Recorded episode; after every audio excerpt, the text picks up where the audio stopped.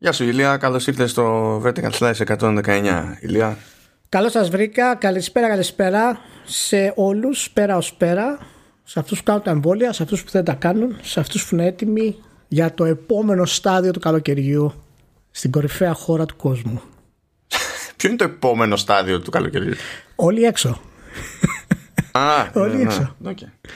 Που Άνοιξε η εστίαση και με το που άνοιξε η εστίαση μου πήγαν όλα στραβά παντού και απλά δεν την παλεύω να πάω για να γυλέ που το λέω τόσους μήνες ότι με πρώτη ευκαιρία θα πάω να φυτρώσω εκεί πέρα αφού πέρασα να ρωτήσω ποια είναι η διαδικασία ξέρεις αν είναι ε, μόνο με κράτηση πώς συνεννοούμαστε τι κάνουμε κτλ και, και με είδε εκεί πέρα ο Αιγύπτιος που κάνει τα κουμάντα στους αργιλέδες και τα, και τα κάρβουνα ναι. και μου λέει, έλα δεν θα κάτσεις, όχι, του λέω, «Ε, πλέον δεν γίνεται, άστα που να στο απογοητεύει και ο Αιγύπτιος την λέει. Τι να κάνουμε. Όχι, μου λέει, μα γιατί, μα κάτσε λίγο. Κάτσε λιγάκι ακόμα. Λιγάκι ακόμα. ναι, ναι, ναι, είναι, είναι ζωγραφιάς αυτό. τι κάνετε, τι κάνετε; Τι έγινε; Λοιπόν, να πούμε τα περαστικά για το πατέρα σου όσο γίνεται. Ε, Many thanks. να πάνε καλά τα πράγματα ε, όσο είναι δυνατόν και υπομονή γιατί αυτά τα πράγματα θέλουν ε, χρόνο. Ναι, έχουμε μέλλον, η αλήθεια είναι. Δεν ε, το κάνω βέβαια αντιπαραβολή ε, από θέμα αξίας και σημασίας αλλά ταιριάζει πάρα πολύ με το πως θα πάει η δίκη της Apple με την ε, Epic. Θα πάρει. Θα πάρει. Οπότε υπομονή. Υπομονή μάλλον. Υπομονή και, οι, και οι μεγιστάνες των media. ίδια μέρα ξεκινήσανε πάνω στα τράβαλα αυτά. Απλά κάνω μια σημείωση. Α, α, ας μην το αντιπαραβάλουμε γιατί θα μπούμε σε σκοτεινά μονοπάτια και δεν πρόκειται να βγούμε από εκείνα τα μονοπάτια. δεν πρόκειται να βγούμε. Ζωρί, και καλά ζορίζει το Ηλίας, αλλά είναι έτοιμος να γκρινιάξει. Κάτι μου έλεγε πριν ξεκινήσουμε, πριν πατήσουμε. Τι έλεγα, τι Για, έλεγα. για πες Ηλία, Τι για έλεγα. γκρινιάξει. ε, δεν θέλω να γκρινιάξω. Είμαι πάλι απογοητευμένος. Ε, γιατί και μάλιστα το φέρνει και η περίοδος να είναι ε, τέτοια. Γιατί βγήκε το Resident Evil, βγήκαν οι κριτικές για το Resident Evil και πριν ε, δύο εβδομάδες ε, χοντρικά έχουν βγει και οι κριτικές για το Nier. Και οι δύο τίτλοι στο Metacritic είναι στο 84% αυτή τη στιγμή. Ε, και, και η οποία είναι, είναι μια χαρά βαθμολογίες ε, για τους τίτλους αυτούς.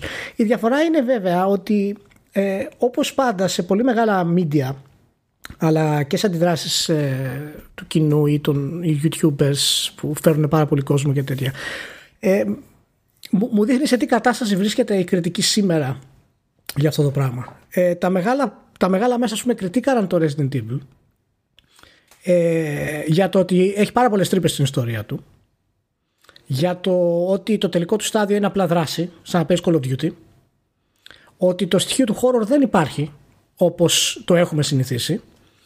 Ε, δεν πήραξε κανέναν το γεγονός ενώ το αναφέρουν στα review, στα μεγάλα media μιλάω κιόλας έτσι, δεν πήραξε κανέναν το γεγονός ενώ το αναφέρουν ως πρόβλημα στα review ότι φυσικά το AI των εχθρών είναι ανύπαρκτο, ότι χρησιμοποιείς τον ίδιο τρόπο για να τους αποφύγεις όπως το έκανες όλα αυτά τα χρόνια, που σημαίνει τι, ότι πας απλά γύρω τους πολύ αργά. Και αυτοί μέχρι να γυρίσουν είναι πολύ δύσκολο να σε χτυπήσουν. Και... Αν είσαι πιασμένος δεν, Άμα είσαι Ηλία, πιασμένος, δεν, δεν γίνεται, δεν είναι έτσι. εύκολο. Και πέρα από αυτό λέγανε για το πόσο μοιάζει στην σχεδιασμό και στην προσέγγιση με το Resident Evil 4, το κα- κατά πολλούς μη κανονικό Resident Evil ας πούμε σε όλα τα επίπεδα. Και ενώ αναφέραν όλα αυτά τα πράγματα, οι βαθμολογίες που του ανεβάσανε εκεί πάνω ήταν του 9. Του 9,5 από τα μεγάλα Ε, ναι, μέσα. για να είναι 84 το σταθμισμένο, το Ναι, σύνολο. ναι. οπότε έχει κάποια μικρά από κάποια πιο ασήμαντα site που έχουν βάλει 6, που έχουν βάλει 7, που έχουν βάλει 5. Το οποίο ε, δείχνει τουλάχιστον ότι αυτά τα site έχουν μια, τουλάχιστον μια προσέγγιση τουλάχιστον πιο κριτική σε αυτό το κομμάτι. Οπότε μου ήρθε στο νου αντίστοιχα τα παράπονα που κάνανε για τον Air Replicant. Το οποίο ήταν τα ακριβώς ανάποδα. Δηλαδή, καταπληκτικό story. Φοβερή φιλοσοφία πίσω από το πώς λέγεται το story. Εκπληκτικό σύστημα μάχης με εμφάνταστα boss encounters, τα αντίθετα από το Resident Evil ας πούμε. Και πάρα πολύ ενδιαφέρον ε, κόσμος, έστω και αν είναι μικρός με το budget που έχει, με πολύ ωραίες σκέψεις, αλλά έχει πάρα πολύ πρόβλημα ε, στα επαναλαμβανόμενα side quest και ξέρεις, στο grind ας πούμε, γιατί είναι παλιά σχεδιασμού παιχνίδι. Γι' αυτό το λόγο λοιπόν δεν μπορούμε να το βάλουμε 10 ξέρω εγώ ή 9, του βάζουμε 8. Το Resident Evil βέβαια για αυτούς τους λόγους ανάποδους του βάλανε παραπάνω. Και... Αφού έχει καλύτερα γραφικά, ρε Ηλία. Ναι, και ε, δεν δεν δεν ξέρω. Δεν μην το θέλω να προσπερνάς κρίνω. έτσι. Ναι, εγώ Ω, προσπαθώ. μην το προσπερνάς προσπαθώ, έτσι. προσπαθώ να το, ξέρω, να το προσπεράσω. και μου έκανε εντύπωση γιατί στη σημερινή εποχή με τόση μεγάλη εξέλιξη που έχουμε στα, στα διάφορα genres είναι φοβερό που ακόμα ε, τίτλοι σαν το Resident Evil επειδή το genre του, η κατηγορία του απαιτεί για κάποιο πανάρχιο λόγο ότι πρέπει να κάνει strafe και κύκλο αργά αργά για να ξεφύγεις από το χαρακτήρα και αυτό είναι αποδεκτό σήμερα και δεν μειώνεται βαθμολογία από αυτό, ούτε από το story του, ε, αλλά μειώνεται για το ότι δεν είναι horror κλασικό, αλλά παίρνει παρόλα αυτά 9. Λοιπόν, δεν, έχω φτάσει σε σημείο πλέον που οι κατηγορίες απαιτούν από μόνες τους να έχουμε κάποιες, ε, ε, κάποιες απόψεις για το πώς να τις κρίνουμε που είναι τόσο ξεπερασμένες. Ενώ σε franchises τα οποία ε, και το Nier Replicant τώρα είναι ένα, ένα παράδειγμα, ξέρεις, επειδή είναι σχετικό ας πούμε αυτό το καιρό. Υπάρχουν και άλλα παραδείγματα. Ε, η οποία απλά παραδείγματος χάρη είναι κάτι ε, το, το οποίο δεν το περιμένουμε αλλά θα το κρίνουμε το συγκεκριμένο επειδή είναι παλιό σχεδιαστικά σε κάποιο επίπεδο. Και τα μεγάλα του σημεία δεν θα μας επιτρέψουν να το πάμε εκεί που πρέπει να το πάμε. Και εγώ πραγματικά δεν ξέρω τι να υποθέσω πλέον για αυτή την κατάσταση. Ειδικά για παιχνίδια σαν το Resident Evil, που μάλιστα δείξανε και από το Resident Evil 7 ότι ακόμα και στο Resident Evil 7 υπήρχε λογική και δυσκολία στο πώς να σετάρεις τα πυρομαχικά σου, στο πώς να προσέξεις για να τα χρησιμοποιήσεις, ενώ στο 8 δεν υπάρχει καν πλέον. Το survival κομμάτι δεν υπάρχει καν. Μπορείς ακόμα να χτυπήσεις με τον εχθρό και να τους πρόξεις πέρα. Σε όλους τους εχθρούς. Π.χ. Και, Λοιπόν, και, και στα bosses δεν μπορεί. όχι, στα, στα συγκεκριμένα boss όχι, αλλά μπορείς να το κάνεις άλλα boss. Τα boss δεν χρειάζεται να κάνεις τίποτα, τα, τα πας γύρω-γύρω. Κυριολεκτικά. Τα πας γύρω-γύρω και τα αποφεύγεις. Και κάνεις κύκλο στο δωμάτιο. Π.χ. Οπότε έχω πραγματικά είμαι λίγο άναυδος. Δεν, δεν θέλω να το πάω στο κλασικό Α, πρέπει το Resident Evil να αλλάξει, να είναι επαναστατικό, να είναι τέτοιο.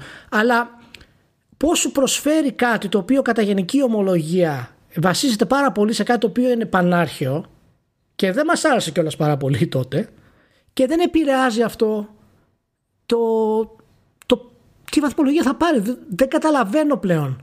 Πραγματικά δεν καταλαβαίνω πλέον πώς βαθμολογούν. Αφού σου έδωσα την απάντηση, έχει καλύτερα γραφικά. Και έχει και λέει τη Δημητρέσκο.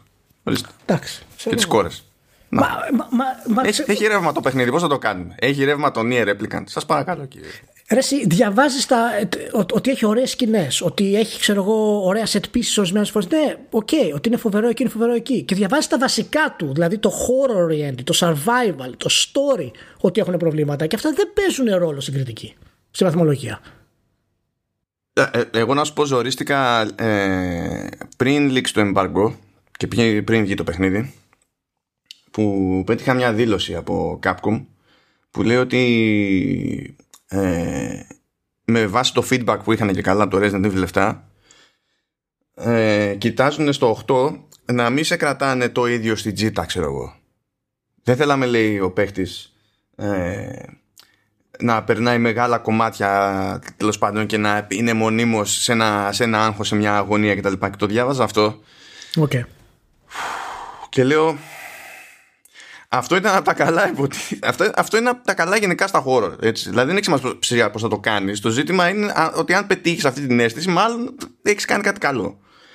Ήταν από τα καλά του Resident Evil 7 που και Ναι, αυτό ναι. έκανε την ισορροπία προς Ναι, το τέλος, ναι, αλλά ναι. το κράταγε για μεγαλύτερο χρονικό διάστημα. Ενώ στο 8 φαίνεται να κρατάει μια ατμόσφαιρα στο πρώτο μισό με βάση αυτά που έχω, ότι έχω προλάβει να αρπάξω τώρα, έτσι. Βλέπω δηλαδή ότι υπάρχει μια συμφωνία ότι στο πρώτο μισό παίζει, είναι πιο τσίτα, είναι λίγο πιο χώρο και στο δεύτερο μισό είναι πιο γιούχο. Το οποίο βέβαια με επιστρέφει στην άλλη πληροφορία που είχαμε συζητήσει παλιότερα, ότι το, το Village δεν είχε ξεκινήσει ως main entry για να πάει δηλαδή 8 και ότι είχε ξεκινήσει ως, νέο, τι- ως ε, ε, νέα προσθήκη στο, στο spin-off series που είναι Revelations που το Revelations έχει μια προϊστορία να είναι μισό-μισό Το θέμα είναι ότι εφόσον κάνουν ένα main entry έτσι και εφόσον έχουν αποφασίσει να το προχωρήσουν έτσι το πρώτο μισό που έχει αυτό το survival περισσότερο αλλά μ- μηχανικά δεν το έχει στην ουσία είναι η ατμόσφαιρα έτσι περισσότερο και μετά το άλλο μισό είναι απλά action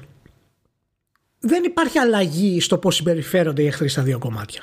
Και δεν μπορώ να καταλάβω γιατί αυτό να μην το περνάει στους κριτικούς ως πρόβλημα. Δηλαδή αν τον Nier Replicant ή το Uncharted ξαφνικά οι εχθροί τους στο δεύτερο μισό γινόντουσαν turn-based και εσύ χοροπίδακε μόνος δεξιά και αριστερά μπορεί να κάνεις τίποτα, ας πούμε. Και απλά περιμέναν τη σειράς τους για να παίξουν. Δεν θα ήταν αρνητικό αυτό για τη δράση του παιχνιδιού. Δεν καταλαβαίνω γιατί πρέπει Sony και καλά πλέον αυτά τα παιχνίδια, τα θρηλυκά αυτά παιχνίδια και θρηλυκές αυτές σειρές ε, να είναι τόσο καλυμμένες από τον τύπο. Ιδιαίτερα από τη στιγμή που λέει έχει τους χειρότερους και πιο απλούς γρίφους από οποιοδήποτε Resident Evil της σειράς. Τουλάχιστον στο επίπεδο του survival, ε, OK, okay, αλλά το επίπεδο του action δεν μπορεί να έχει το τελευταίο section, λέει, ένα δύο ώρο ολόκληρο που είναι, λέει, ε, σαν να παίζει Call of Duty. Ναι, μεν είναι πολύ ωραίο το level design, αλλά αυτό δεν μας κάνει έκπληξη. Για Capcom μιλάμε.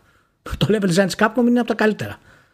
Οπότε δεν καταλαβαίνω, ρε Μάνο, δηλαδή, γιατί να μην έχουμε ένα τίτλο ο οποίος πραγματικά να πούν τα καλά του, γιατί έχει σημαντικά καλά το, το νέο Resident Evil, να πούνε τα σημαντικά άσχημα όμως και το πώς επηρεάζει όλο αυτό το πράγμα τη σειρά και ανταυτού είναι ένα μπάχαλο αν διαβάσεις περισσότερες κριτικές. Εντάξει, για τον ίδιο λόγο που κάθε ταινία του MCU είναι η καλύτερη ταινία ever.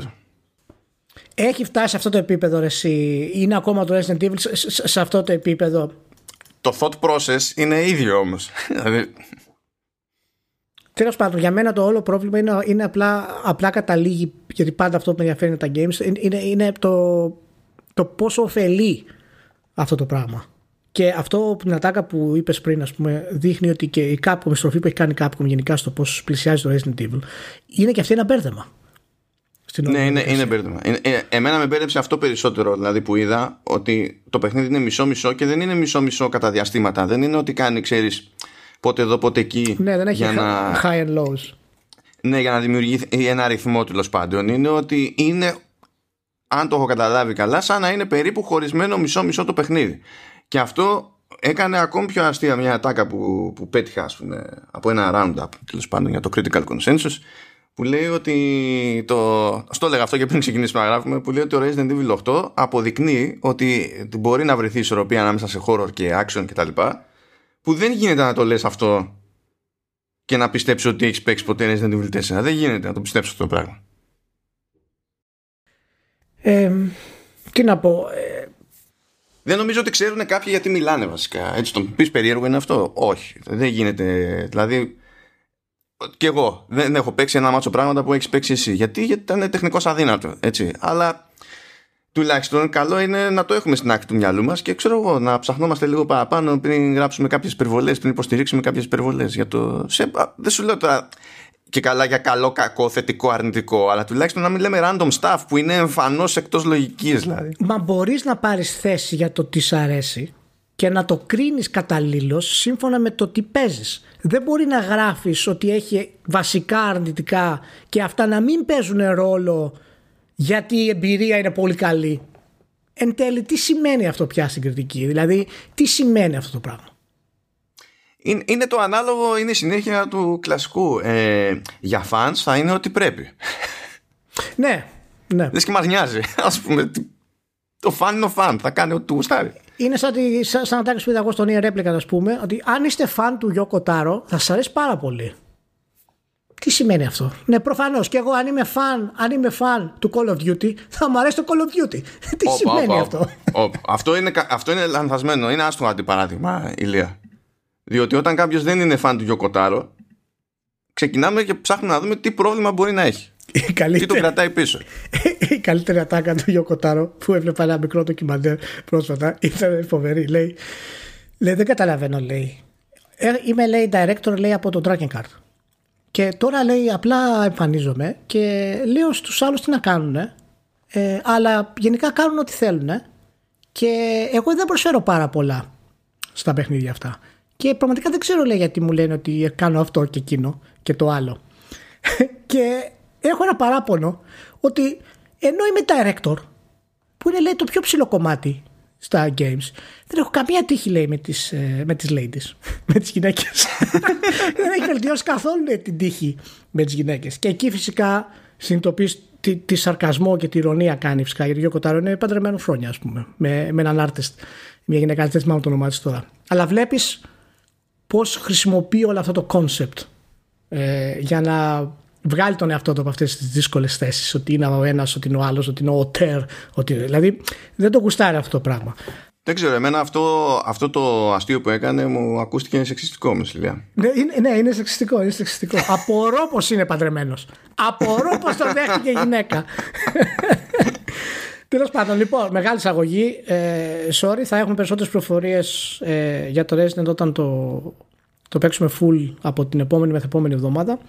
Ε, να είμαστε και τελείως έτσι έτοιμοι για λεπτομέρειες. Ε, οπότε πάμε στην κανονική ροή του podcast. Σου φάγα 18 λεπτά με τις άλλο, αλλοπρόσαλες μπουρμπούλες μου. Για πάμε. Λοιπόν, και, κοίτα τώρα πώς θα το... Πώς θα, προχω... πώς θα κρατήσουμε ρυθμό. Λοιπόν, έβγαλε αποτελέσματα έτους η, η Nintendo. Λέει πάρα πολύ ωραία. Έχουμε 85 εκατομμύρια Switch στην αγορά. Υπολογίζουμε ότι του, του χρόνου, του χρόνου το, το νέο έτος τέλος πάντων, ε, θα πουλήσουμε άλλα 25,5. Γιατί, γιατί όχι. Και έτσι θα ξεπεράσει το Wii και θα αρχίσει να είναι και κοντά στα μεγέθη του, του PlayStation 4 τσουκου έτσι, έτσι, έτσι για το χαβάλε. Βέβαια υπολογίζει ότι θα πουλήσει 25,5 εκατομμύρια στο νέο οικονομικό έτος λέγοντας ότι ζορίζεται διότι την αγγίζουν και εκείνοι ε, οι ελλείψεις που υπάρχουν σε, σε chip. Σε chip ναι Δηλαδή λες, άμα δεν είχες περιορισμούς, πώ θα το λέγε στην κατάλογο. Και λέει κιόλας ότι τώρα που χαλαρώνουν τα πράγματα με την καραντίνα και τα λοιπά, περιμένουμε τα μεγέθη μας να πέσουν, ξέρω εγώ, για το, για το καινούριο έτος που ξεκινάει. Δηλαδή, υποτίθεται ότι αν δεις το σύνολο των δηλώσεων, ότι κινείται συντηρητικά. Μάλιστα. Σχετικά. Έτσι. Okay. Και συντηρητικά είναι αυτό. Αλλά τίποτα από όλα αυτά δεν έχει σημασία γιατί τι κάνουμε πάντα σε αυτές τις περιπτώσεις. Ηλία, βλέπουμε τη, τη λίστα με πολύ στήλων της Nintendo. Γιατί είναι πάντα το ίδιο αστείο. Πάντα το ίδιο αστείο. Λοιπόν, εντάξει, δεν ε, σου έχω πει δεν το σχολιάζω Nintendo. Μέχρι τέλο χρονιάς δεν πρόκειται να σχολιάσω Nintendo, το έχουμε ξαναπεί αυτό, δεν έχει κανένα νόημα. Ε, τα νούμερα που αναφέρει ότι θα φτάσει θα περάσουν βέβαια το, το Wii. Και πώς ήταν η κερδοφορία της, ε, γιατί είναι, θυμάμαι, κάτσε γιατί θυμάμαι το τζίρο. Ο τζίρος ήταν 16,6 δις. 16,8 ήταν ο τζίρος. 16,6 operating profit λέει ε, ας πούμε 6 δισεκατομμύρια άνοδος 81,8% 81,8% λοιπόν είναι ήδη η κονσόλα που της έχει αποφέρει τα περισσότερα. Κέρδη hardware κέρδη. Στην ιστορία της. Βάλτε λίγο αυτό ε, ε, να, να, να κάνει sync in που λέμε. Έτσι, στην ιστορία της έχει φέρει τα περισσότερα κέρδη. Τι να κάνεις συγκίνη, Ηλία, θέλεις να σου πω, σε αυτό το έτος που έκλεισε, πόσο πούλησε, άκου, πιο, πιο απ' όλα τα New Super Mario Bros. U Deluxe. Πόσο μπορεί να πούλησε αυτό μέσα στο, στο έτος που πέρασε; Ε, 10 εκατομμύρια. Ναι, όχι, το ξεφτύλισες. Αυτό, είναι το... αυτό είναι το lifetime sale. Τι να κάνω, μα έχω χάσει, δεν ξέρω, δεν, δεν έχω ιδέα πλέον με τη τέτοια λεφτά. Είναι, έχω χάσει την πάλι. Είναι 3,84 Ρίλια. 3,84 Το New Super Mario Bros. New Super Mario Bros. Να σου πω κάτι, έχεις γνωρίσει κανέναν που το αγοράζει; Εγώ, ε, ε, ποιοι είναι αυτοί οι άνθρωποι. Θέλω πραγματικά. δεν ξέρω πού βρίσκονται αυτοί οι άνθρωποι που το αγοράζουν. Πού είναι; Πού είναι οι 3 εκατομμύρια που αγόρασαν το New Super Mario Bros. Πού είναι αυτοί οι άνθρωποι; Να τους πω τι, τι παίζει. Ε, στο νούμερο 3 είναι το Super Mario 3D All Stars που σταμάτησε να το πουλάει. Πούλησε 9 εκατομμύρια και σταμάτησε να το πουλάει. λατρευτική, λατρευτική και αυτό είναι μεγάλο παράδειγμα ε, για το πώς μια εταιρεία αυγατίζει το brand της γιατί πολλά από αυτά τα έσοδα και πωλήσεις έχουν προέλθει από το πώς η Nintendo έχει εξαπλώσει το brand της μέσα από άλλες δραστηριότητες. Και η πιο πρόσφατη φυσικά ήταν το, το πάρκο που άνοιξε ε, στην Ιαπωνία. Και μετά το έκλεισε. ναι. και ήδη ετοιμάζει την ταινία του Super Mario πούμε, με παραγωγό το Miyamoto ε, και ενδιαφέρεται ήδη να μπει και σε νέα animation. Δηλαδή αυγατίζει το brand της γενικά. Σε κάποιο σημείο μετά δεν θα χρειάζεται να πουλάει. πραγματικά πιστεύω το πιο αντίστοιχο κομμάτι της είναι η Apple. Στο πώς το brand awareness σε οθεί να αγοράσεις κάτι ε, είναι πέρα από κάθε λογική. Για το animation που είπες ναι. αυτό ήταν, είναι αρκετά ύποπτο. Ε, διότι εντάξει, προφανώς ετοιμάζει η ταινία Super Mario, ε, ετοιμάζεται από την Illumination που έχει, είναι γνωστή από Minions και τέτοια πράγματα, Despicable Me και τα λοιπά. Αλλά ο συμπαραγωγός της ταινίας, που είναι και ο CEO της Illumination ε, γίνεται και external director στην Nintendo. Που αυτό στην Nintendo σημαίνει ότι τέλος πάντων μιλάμε για κάποια άτομα που έχουν περισσότερο συμβουλευτικό χαρακτήρα. Δεν μπαίνουν όντως ας πούμε στο διοικητικό συμβούλιο έτσι. Αλλά είναι ο πρώτος δυτικός που παίρνει τέτοια θέση στην Nintendo και απλά είναι αδιανόητο να είναι τυχαίο ότι ο τύπος μπλέκει στην παραγωγή του Super Mario είναι CEO της, της Illumination και η Nintendo λέει ότι θα δώσουμε πόνο με animation προχωρώ. Δηλαδή το έχουν πάρει τέρμα σοβαρά αυτό το πράγμα. Δεν κάνεις διακίνηση. Και δεν περιμένουν καν να δουν, ξέρεις και καλά, ας βγει το Super Mario, να δούμε πώς θα πάει κτλ. Όχι, όχι. Είναι, ε, ναι. Κάτι χτίζεται εκεί πέρα. Ναι, ναι, ναι. Είναι, είναι ακριβώς μέρος το. Το έχουμε ξαναπεί αυτό, του πώς η Nintendo ε, εξαπλώνεται πλέον ολοκληρωτικά σαν ένα brand ε, και είναι φυσικά η επιρροή του Furukawa. Έτσι. Φαίνεται αυτό πάρα πολύ. Η επιχειρηματική του πούμε, μαεστρία ε, είναι, είναι εμφανής πλέον. Δεν χρειάζεται να πούμε τίποτα και ας μην ε, κάνει πάρα πολλές εμφανίσεις ε, ο CEO. Και δεν είναι μόνο αυτό. Η Nintendo έσπασε και ρεκόρ R&D ποσού ε, φτάνοντας τα 800 και εκατομμύρια για research and development για την επόμενη κονσόλα της. Έτσι, δηλαδή και χοντρικά είναι κάπου στο μέσο της τώρα από ό,τι είπανε. Κάνει και το R&D περιλαμβάνει φυσικά και online. Ε, και φαίνεται Καλά, ότι... εκεί, εκεί γελάμε λίγο, αλλά R&D online. Οι λύσεις είναι έτοιμες. Αυτά τα βασικά πρέπει να κάνεις Nintendo είναι εκεί μπροστά σου. Δεν ναι, αλλά R&D. ναι, ξέρεις, έχει τα δικά της Nintendo. Ε, αλλά ε, φαίνεται πραγματικά πως ήδη ε, το Switch και αυτή τη στιγμή να σταματήσει να πουλάει ε, η Nintendo ήδη σκέφτεται ε, την, ίσως τη μεγαλύτερη επένδυση που πρόκειται να κάνει σε, σε, σε κονσόλα επόμενης γενιάς από, την, ε, από τις εποχές του Super NES ας πούμε μετά την επιτυχία του, του NES είναι, είναι ακριβώς το κομμάτι αυτό που είπε που λέει ότι είμαστε στην κορυφή αισθανόμαστε ότι μπορούμε να κάνουμε κάτι άλλο και θα πάμε σε ένα, σε ένα επόμενο επίπεδο και όλα αυτά ξεκίνησαν από την απόφασή της να χαράξει το δικό της δρόμο. Τα, τα μπαλάκια που χρειάστηκαν στην εποχή του Ιουάτα και του Ρέτζι ε, πραγματικά δεν, δεν, όχι δεν υπάρχουν σήμερα. Δηλαδή είναι αυτά, είναι του κουταράκι ε, αυτά. και, και, του Νόλαν Σατάρι. αυτά είναι τα, τα, τα, βασικά μπαλάκια στην ιστορία της βιομηχανίας που λες. Υπάρχουν και άλλα μπαλάκια, αλλά αυτά τα ειδικά μπαλάκια είναι στροφές που αλλάξανε ολοκληρωτικά ας πούμε εταιρείες και, και αγορές. Μπράβο. Να ξέρεις, να ξέρεις ότι με απογοητεύεις αυτή τη στιγμή. Γιατί; Γιατί; Με απογοητεύεις γιατί μπαίνεις στη διαδικασία να απαριθμίσεις μπαλάκια. Ναι. Αλλά αφήνεις απ' έξω το γιαμάουτσι. Ε, ο, ο Γιαμαούτσι δεν το πιάνω το Γιαμαούτσι. Είναι σαν να συγκρίνω τώρα τον Bill Russell στο NBA με 10 τίτλους. Ο Γιαμαούτσι είναι, είναι ο Godfather όλων. Άστο το Γιαμαούτσι. Γιαμαούτσι είναι, είναι ο μπαμπάς. Είναι ο μπαμπάς. Δηλαδή, ειδικά όταν καταπιάνομαστε με balls, έτσι. Δηλαδή, συγκεκριμένα. Λοιπόν. Ο, ο Γιαμαούτσι είναι ο πατέρας όλων, όπως όπως λέγεται. Um, Πέτυχα τέτοιο νομίζω το βάλα στο, στο blog, στο, στο Τέλο Τέλος πάντων κάτι πέτυχα εκεί πέρα για τη στρατηγική της Nintendo ε, σχετικά και έλεγε για το πώς μπαίνει στη διαδικασία να, να επεκταθεί. Ε, έπαιξε μια συνέντευξη εκεί πέρα για το Fast Company και μια λεπτομέρεια που μου άρεσε είναι που λέει ότι η Nintendo σε κάθε περίπτωση θεωρεί ότι το βασικό είναι τα games. Το σύστημά της και τα παιχνίδια της. Αρχίζει και απλώνεται σε διαφορετικούς κλάδους, σε διαφορετικές δραστηριότητες, αλλά σε κάθε περίπτωση λέει προσπαθεί, δηλαδή θα βάλει τα κατάλληλα άτομα, έτσι, οπότε στην περίπτωση της Illumination για το Super Mario θα, θα, θα χωθεί ρε παιδί μου Μιγιαμότο, έτσι, δεν θα βάλει έναν περαστικό. Αλλά λέει ότι σε κάθε τέτοια περίπτωση και συνεργασία προσπαθούμε να αφιερώνουμε τα λιγότερα δυνατά άτομα τα, τα κατάλληλα αλλά τα λιγότερα δυνατά. Διότι δεν θέλουμε να, να χάνεται η μπάλα και να χάνεται η, προσήλωση σε αυτό που θεωρούμε ότι είναι το, είναι το default και όλα πρέπει να δουλεύουν για αυτό. Που είναι τα games.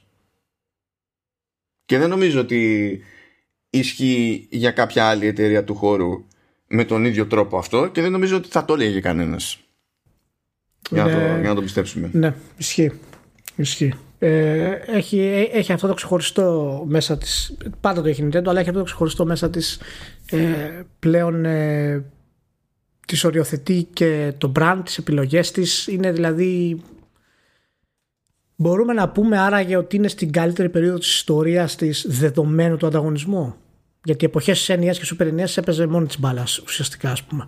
Ε, πρέπει να είναι πρέπει να είναι έτσι στη, στη Κοίτα, μοντέρνα... με δεδομένο ότι σε προηγούμενες εποχές ε, έπαιρνε και η αγορά πιο στα σοβαρά, ας το πούμε, ξέρεις, διάφορες τεχνικές διαφορές από τη μία. Και από την άλλη ότι δεν έπιθε και η Nintendo το ίδιο εύκολα όσο τώρα στην εποχή του Switch ε, άλλους publishers ούτε να καν ασχοληθούν για να βγάλουν παιχνίδια για την πάρτι τους ε, τώρα δεν, δηλαδή η, η, αγορά δεν νοιάζεται για το πρώτο και οι publishers κάνουν ό,τι να είναι για το δεύτερο. Και χωρίς να έχει φυσικά το μπαλάκι του dedicated portable, έτσι. Το, το μαξιλαράκι του dedicated portable, ας πούμε, που μπορεί να πει ότι ακόμα και αν ε, η κονσόλα μας δεν πάει καλά, ας πούμε, το portable θα πάει όπως να είναι γιατί βγάζω καινούριο Pokémon. Γιατί τώρα μεγάλες κυκλοφορίες και αυτό είναι κάτι που ο κόσμος δεν καταλαβαίνει. Λέγοντας ότι έχει κάνει τα δύο ένα και είναι το ίδιο, είναι portable και όλα αυτά τα πράγματα. Δεν καταλαβαίνει ότι όταν μιλάμε ότι το ρίσκο που έχει πάρει αυτό το πράγμα αφορά στο ότι έχουν αλλάξει και το πώς κυκλοφορούν τα παιχνίδια της. Και το να έχεις στην ουσία κάποιους τίτλους να κυκλοφορούν στη βασική σου κονσόλα και αν δεν πάνε καλά, να ξέρεις ότι σε τρεις μήνες βγάζεις Pokémon στο portable γιατί τώρα δεν γίνεται αυτό. Αυτό τώρα κάνει, το κρατάνε για να βγαίνει στο κανονικό του ρυθμό, μιας και δεν έχουν δύο μηχανήματα. Αυτό το μαξιλαράκι να μην υπάρχει τώρα και να συνεχίζει σε αυτό το, το επίπεδο.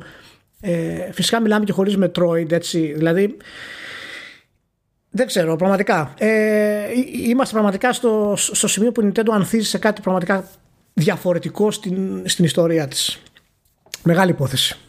Και μια και λέμε για εστίαση στο gaming και τα λοιπά, πέτυχα ένα, ένα γράφημα. Δεν θυμάμαι τώρα από ποια υπηρεσία ήταν, αλλά σίγουρα δεν ήταν φρέσκα τα, τα δεδομένα. Ήταν νομίζω του 17. Ε, πέτυχα λοιπόν ένα, ένα γράφημα που λέει ρε παιδί μου, ε, ωραία, πήρε ο άλλος μια κονσόλα, έτσι. Και πιο πολύ κοιτάζε τι ισχύει σε περίπτωση ε, PlayStation 4 και Xbox One. Τι κάνει ο άλλος στην κονσόλα. Έτσι. Και μιλάμε τώρα για την αγορά της Αμερικής, έτσι.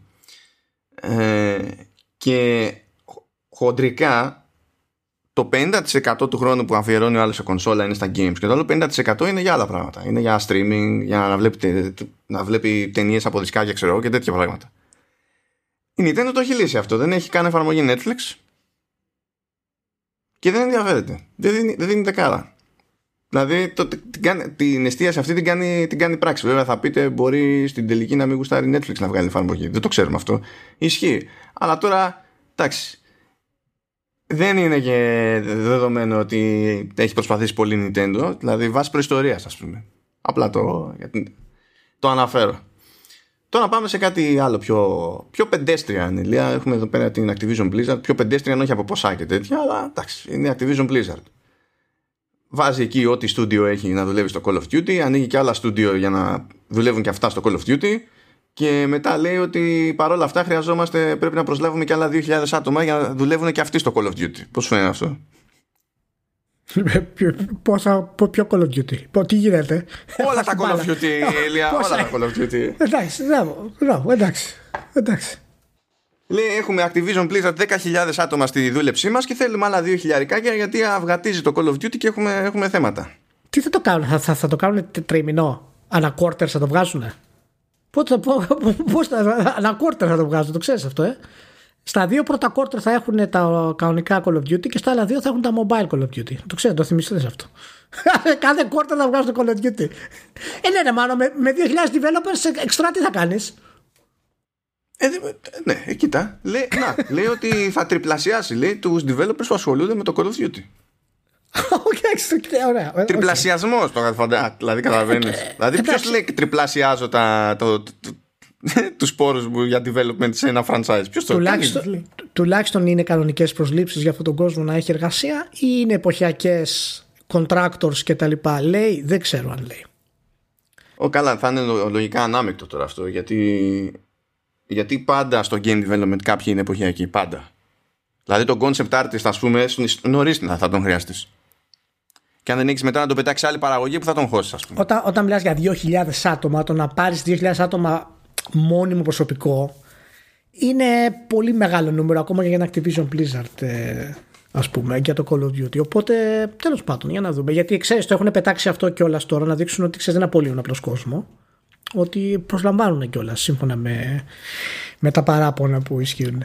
Ότι έχουν ανάγκες, έχουν ανάγκες. Το, το λέγαμε και στο προηγούμενο επεισόδιο που είχε βγει ο άλλος από, τη, από τη Raven, νομίζω, και έλεγε ότι παιδιά και από τους αναγνώστες σας, αν ενδιαφέρεται κανένας, να μας στείλει, γιατί δεν προλαβαίνουμε να προσλαμβάνουμε.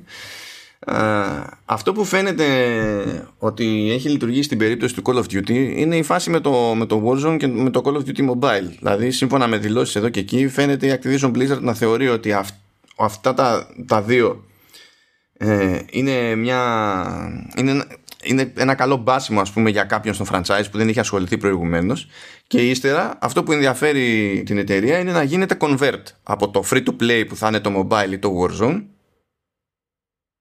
να αρχίσει να ταχώνει και στο, στο κανονικό.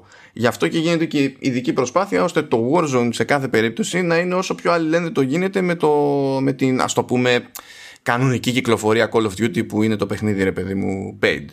Οπότε υπάρχει τώρα το Warzone ας πούμε Θα έρθει το επόμενο Call of Duty για το 2021 Και θα ε, υπάρχουν συνέργειες εξ αρχής εκεί πέρα Για να σπρώχνουν τον κόσμο Και κάτι ανάλογο φαίνεται ότι θέλουν να δοκιμάσουν Γενικότερα Και στην περίπτωση της Activision Blizzard Που εκεί πέρα είναι Εντάξει, ξέρουμε με τι θα το δοκιμάσουν με το, με το Diablo Immortal. Αλλά νομίζω ότι αρχίζουν σιγά σιγά ε, και το, και το λένε και ένας λόγος παραπάνω στα μάτια τους να το δοκιμάσουν αυτό με την Blizzard, διότι ενώ γενικά εντάξει, όλα, όλα τα μεγέθη της Activision Blizzard είχαν άνοδο, δεν έχει κανένας πρόβλημα, ξέρω εγώ, okay. Και επειδή τους νοιάζει κλασικά το engagement, έχουν ανεβεί παντού οι, οι monthly active users κτλ. Και, και στην Blizzard, ok. Αλλά ναι, μεν η Blizzard είδε βελτίωση, αλλά ε, έτος με το, με το έτος ε, έχει δει μείωση. Και στα τρία τελευταία χρόνια ας πούμε έχει πέσει από 38 monthly active users σε, σε 27 τη στιγμή που το Call of Duty έχει 140 έτσι. Και αν αυτό ακούγεται υπερβολικό υπάρχει μετά και η King που έχει ξέρω εγώ 200 τόσα εκατομμύρια δεν έχει ναι. Candy Crush φίλοι Candy Crush έτσι, έτσι πάει το πράγμα και καθώς διάβαζα για αυτό το, ξέρεις, το, το πώς εξελίσσονται οι monthly active users στην περίπτωση της Blizzard, λες ότι εντάξει, άμα τους καθίσει η φάση με τον Diablo Immortal, θα το πάρει όλο πιο στα σοβαρά. Αλλά ε, εγώ λέω τώρα αν ήμουν η Activision και έλεγα τόσο, τόσο engagement εδώ, τόσο engagement εκεί, τόσο engagement παραπέρα και ειδικά στην περίπτωση του Call of Duty όσα λεφτά και να πετάξω εκεί πέρα μόνο προς τα πάνω πηγαίνει ο τζίρος και η κερδοφορία ε, πόσο σοβαρά λες να, να έπαιρνα την Blizzard ας πούμε. Καθώς τα βλέπω αυτά. Αυτό είναι, είναι πάντα πολεμένη ιστορία. Ε, αυτό το πράγμα. Και το έχουμε επανειλημμένα πει για το τι συμβαίνει στην εταιρεία αυτή. Και μάλιστα να, να πούμε ότι πλέον ακόμα και ειδήσεις οι οποίες είναι καθημερινές, εβδομαδιαίες, πετάνε μέσα και ατάκες του στυλ Blizzard που δεν έχει κυκλοφορήσει νέο παιχνίδι για 5 χρόνια. Που δεν έχει κυκλοφορήσει νέο παιχνίδι ξέρω, για 10 χρόνια, μπλα μπλα κτλ. Δηλαδή, αυτό που λέμε εμείς πάρα πολύ καιρό, ε, αρχίζει ο κόσμος σιγά και το βλέπει και το καταλαβαίνει. Και μάλιστα σε αυτή την τελευταία είδηση έλεγε το φοβερό ότι έχει πέσει λέει χοντρικά κατά 29% τα τελευταία τρία χρόνια. Προσέξτε, δεν μιλάμε για πτώση χρόνου. Δεν μιλάμε για πτώση από παιχνίδι σε παιχνίδι. Δεν μιλάμε για κάποιο παράπονο. Μιλάμε για σταδιακό dripping τριών χρόνων. Δηλαδή αυτό το πράγμα φεύγει ο κόσμος όλο και περισσότερο. Και καθώς το έγραφε αυτό το πράγμα, έλεγε ότι η Blizzard αυτό το καιρό είναι αφοσιωμένη στο πρώτο expansion του expansion που είχε βγάλει για το World of Warcraft. Έτσι. Και το οποίο είναι το Change of Domination, ας πούμε. Ε, και φυσικά ασχολείται και για το και το παίρνει Crusader Classic. Έτσι. Ναι, που πραγματικά δεν καταλαβαίνω τι γίνεται εκεί πέρα. Δεν καταλαβαίνω γιατί υπάρχουν δύο World of Warcraft και ε, ε, το Classic είναι, ε, αρχίζει και εξελίσσεται με τον ίδιο τρόπο που εξελίχθηκε το προηγούμενο και απλά είναι σε διαφορά φάσεις. Είναι σαν να κάνω time travel μεθυσμένος. Ναι. Και είχαμε ξαναπεί ότι το μεγάλο πρόβλημα εδώ δεν είναι απαραίτητα τα οικονομικά της νούμερα, αλλά το πώς η εταιρεία αλλάζει και αναδιοργανώνεται για να είναι specific εταιρεία να κάνει κάτι συγκεκριμένο. Όπως έχει κάνει η Activision ε, με τη σειρά της Call of Duty και τώρα βλέπετε ότι χτίζει με ακόμα περισσότερους developers να έχει δηλαδή παραγωγές, μηχανές, παραγωγές οι οποίοι θα τις αποφέρουν ε, τα νούμερα που θέλει για να ικανοποιεί τους μετόχους και την γενικότερη κατάσταση. Ε, εντάξει, είναι, είναι λυπηρό από τη μία το έχουμε ξαναπεί, αλλά να σου πω κάτι. Και απ' την άλλη, μας επιστρέφει στο, στο φιλοσοφικό θεώρημα ότι αν, αν αλλάξεις τα κομμάτια από τα οποία παρτίζεται κάτι και τα βελτιώσεις παραμένει να είναι αυτό που είναι ας πούμε. Είναι το ίδιο κομμάτι, αυτό που ήταν παλιότερα. Δεν είναι η Blizzard αυτή που ήταν παλιότερα, οπότε ίσως δεν πρέπει να περιμένουμε πλέον τίποτα από την παλιά Blizzard. Είναι η καινούρια Blizzard. Άρα ας την ξαναγνωρίσουμε καινούρια. Δεν έχει νόημα να περιμένουμε κάτι από την παλιά Blizzard πλέον. Δεν νομίζω. Έχω την εντύπωση ότι θα κρυθούν πολλά περισσότερα από όσο νομίζουμε από τον Diablo Immortal πάντως. Ε, το οποίο κατά πάσα πιθανότητα θα βγει πριν από Overwatch 2 και Diablo 4. Ε, γιατί αν η Activision δει ότι δεν μπορεί να κάνει το ίδιο το ίδιο παιχνίδι τέλος πάντων που έκανε με το Call of Duty ως franchise για να έχει πράγματα να τρέχουν παράλληλα και να σπρώχνουν το ένα άλλο αν διότι δεν λειτουργεί αυτό στην Blizzard δεν ξέρω τι, τι σκέψη θα κάνει η Activision Blizzard για τα μελλοντικά κουμάντα. Εσύ τι αισθάνεσαι για αυτή την εταιρεία πλέον δηλαδή; Θα βγει το Diablo 4, θα βγει το Overwatch 2, θα ανεβούν τα νούμερα ξανά, θα έχουν επιτυχία, κατά πάσα πιθανότητα θα είναι καλά παιχνίδια; Μπορεί να χρειαστούν 10 parts αλλά δεν έχει σημασία. Ε, θα έχουν πόδια που λέμε. Γιατί αυτό δεν είναι πλέον κάτι εντυπωσιακό; Γιατί δεν έχει την ίδια βαρύτητα με αυτή που είχε παλιότερα. Έχει να κάνει με το ότι κι εμείς έχουμε κορεστεί πλέον από σε κάποια ηλικία και ότι δεν είμαστε τόσο πολύ το target κοινό της. Έχει να κάνει με το ότι δεν έχουν κάτι πραγματικά εντυπωσιακό να προσφέρουν αυτοί οι νέοι τίτλοι. Είναι έχει πάθει, λίγο, έχει πάθει λίγο Google. Ναι. Δηλαδή βγάζει παιχνίδι, ρε παιδί μου, έχει ένα franchise να κουμαντάρει. Κάνει μια-δυο κινήσεις και τα λοιπά. Και δεν σε πείθει ότι και η ίδια πιστεύεις αυτό που κάνει ακριβώς. Δηλαδή, εγώ θυμάμαι σε αυτές τις περιπτώσεις του StarCraft 2. Δεν είναι ότι δεν προσπάθησε. Έτσι, έβγαλε τρία campaign, ξέρω εγώ. Είχε, είχε υλικό, είχε κτλ. Αλλά όταν όταν εκπέρασε την κούρμπα και ξενέρωσε δεν, δεν μπορούσε να το κρύψει ότι ξενέρωσε με το StarCraft και σου έλεγε κάποια πράγματα random ας πούμε που δεν σε πείθανε ότι έχει οποιοδήποτε πλάνο για το ναι. StarCraft ever ναι. again ναι. για την περίπτωση με το ε, πω πω γιατί σκάλωσα έτσι το πάω να πω όλο Overstreet του Μπίζα τώρα το Overwatch. ναι, το Overwatch. Ήταν κεφαλικό. λοιπόν, ναι. χαράς, χαράς τα μεγαλεία σου, Μπίζα. Μπέρδεψε το Overwatch με το Overstreet. Λοιπόν, ε, το, το Overwatch έκανε προσπάθηση, κάνανε πειράματα εκεί για να το κάνουν e-sport, ας πούμε.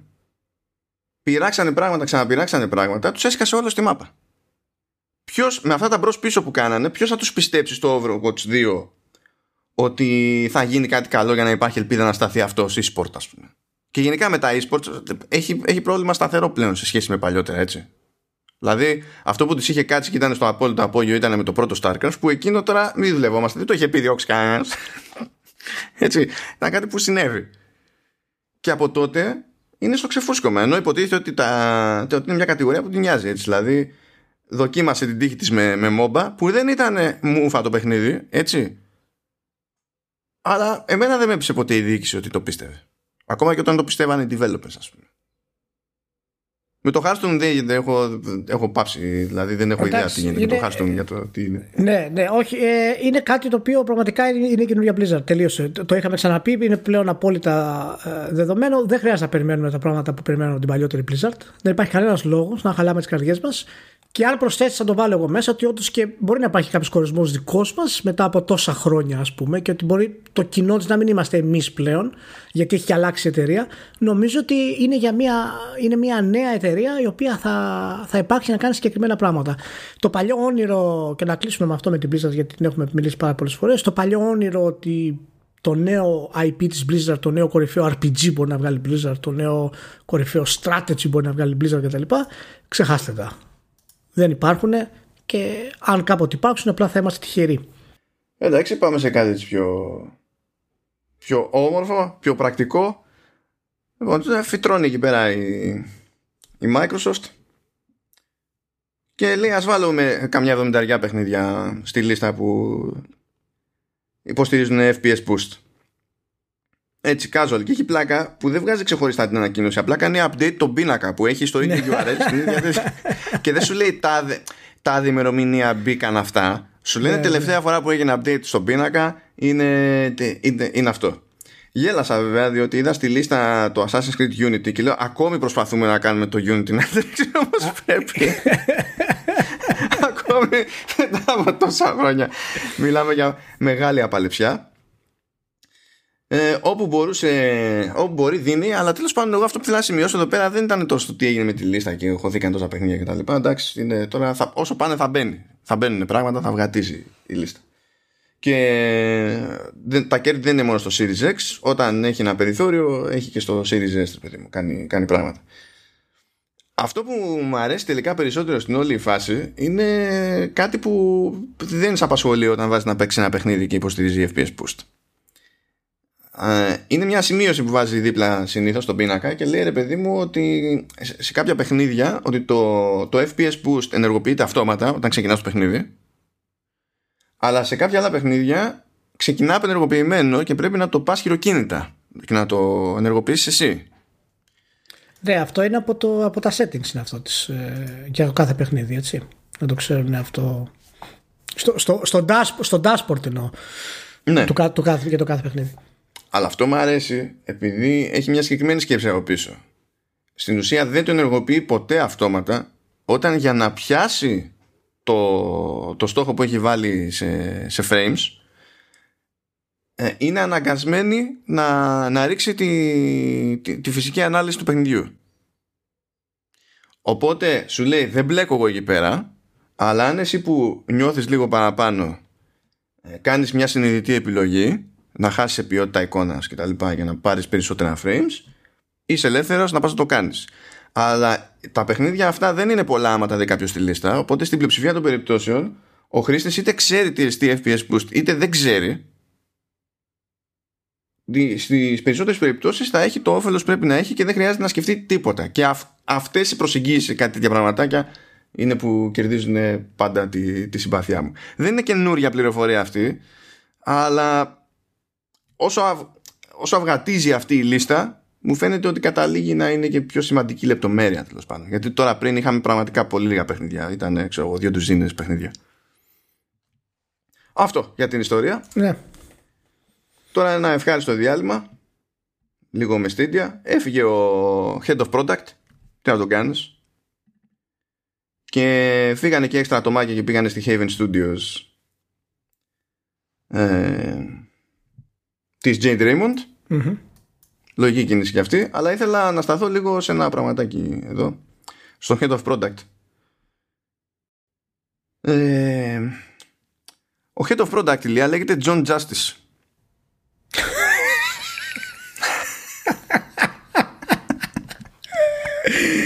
Να σου πω, αυτό πρέπει να είναι nickname.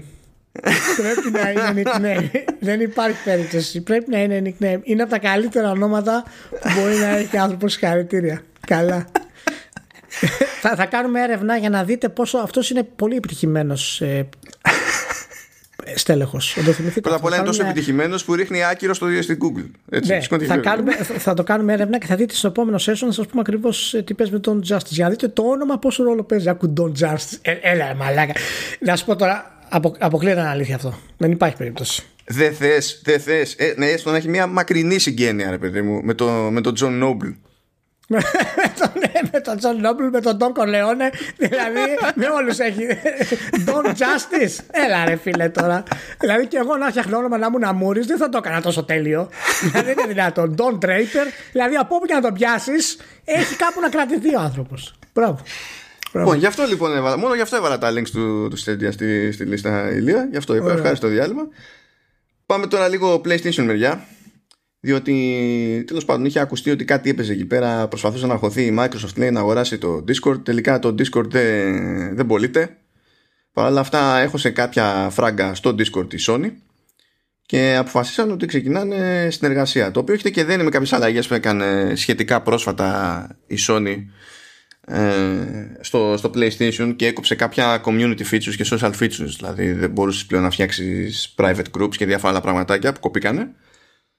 Ε, και πρώτα κοπήκανε, ξεκίνησε η γκρίνια και τα λοιπά και μετά ανακοινώθηκε η συμφωνία αυτή προφανώς ψινόταν διότι στην ουσία θα δούμε να παίζει σημαντικότερο ρόλο το Discord ως υποδομή τέλος πάντων και στο ίδιο το PlayStation. Δηλαδή μπορεί να βγει να πει κάποιος ότι έτσι κι αλλιώς έχει μια συνεργασία η Microsoft με το Discord ξέρω εγώ εδώ και χρόνια αλλά εκεί είναι πολύ επιφανειακή. Δηλαδή, άμα είμαι εγώ στο Xbox και παίζω κάτι και ο άλλος είναι στο Discord και με βλέπει στη λίστα, θα βλέπει έχει σήμανση ότι είμαι στο Xbox και παίζω αυτό που παίζω. Ναι. Αλλά δεν γίνεται κάτι ιδιαίτερο από εκεί και πέρα, ρε παιδί μου.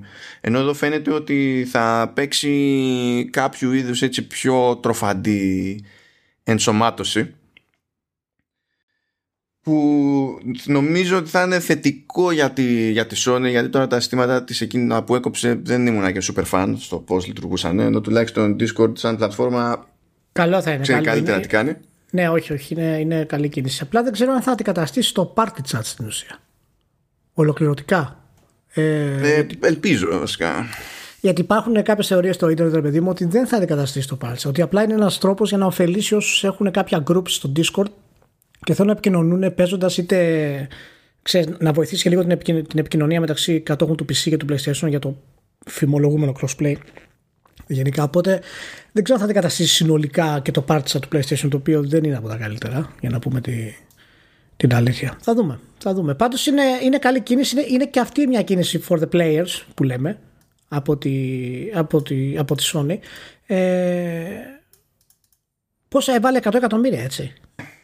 Κοίτα, ε, εγώ χαίρομαι και για το Discord η αλήθεια είναι, διότι το Discord εδώ και χρόνια είναι η κλασική περίπτωση, ξέρεις, προσφύγουμε ότι είμαστε για πάντα startup και έχουμε φράγκο που δεν ναι, έχουμε. Ναι, ναι, ναι, ναι, είναι κοστολογία τη αξιδή αυτή τη στιγμή το, το Discord τη πληροφοριακά. Ναι, ναι. Ε, εντάξει, είναι αυτά τα μαγικά με τα. τα ναι, ναι, ναι, ναι. Τα, τα σιλικονβαλιάνικα. τα, τα δικά σου τα ωραία, τα δικά σου τα ωραία. Αυτά. Ναι, Πού ναι. βγαίνει ρε παιδιά το νούμερο, ε, είναι τόσο, είναι τόσο. ναι, είναι λίγο, είναι λίγο παρανοϊκό. Αλλά τώρα.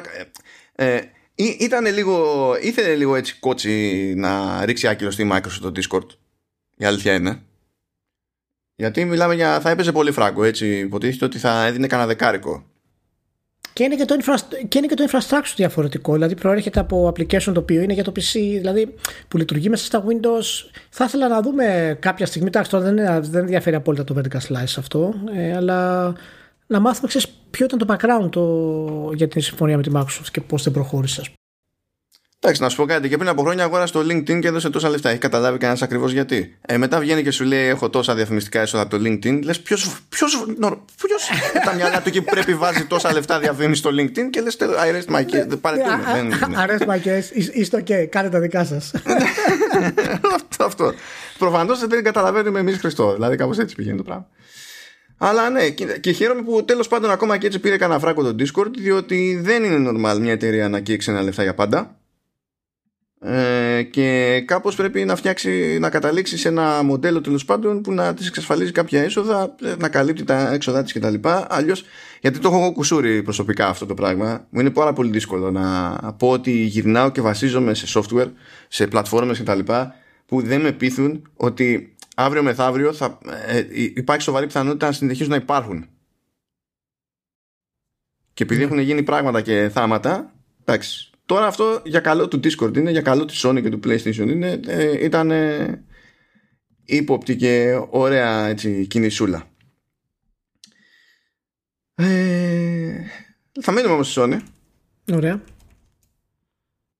Έφαγε μια αγωγή στην αγαπημένη χώρα των αγωγών γενικά mm, στις ΗΠΑ. Mm, Έφαγε μια αγωγή η Sony. Για... Δι, διότι πλέον δεν επιτρέπει υποτίθεται σε τρίτους retailers είτε μιλάμε για καταστήματα κανονικά είτε μιλάμε για ηλεκτρονικά καταστήματα να πουλάνε στην ουσία κωδικούς που γίνονται redeem στο PlayStation Store και έτσι στην ουσία αγοράζεις ε, ψηφιακές εκδόσεις των παιχνιδιών μέσω τρίτων.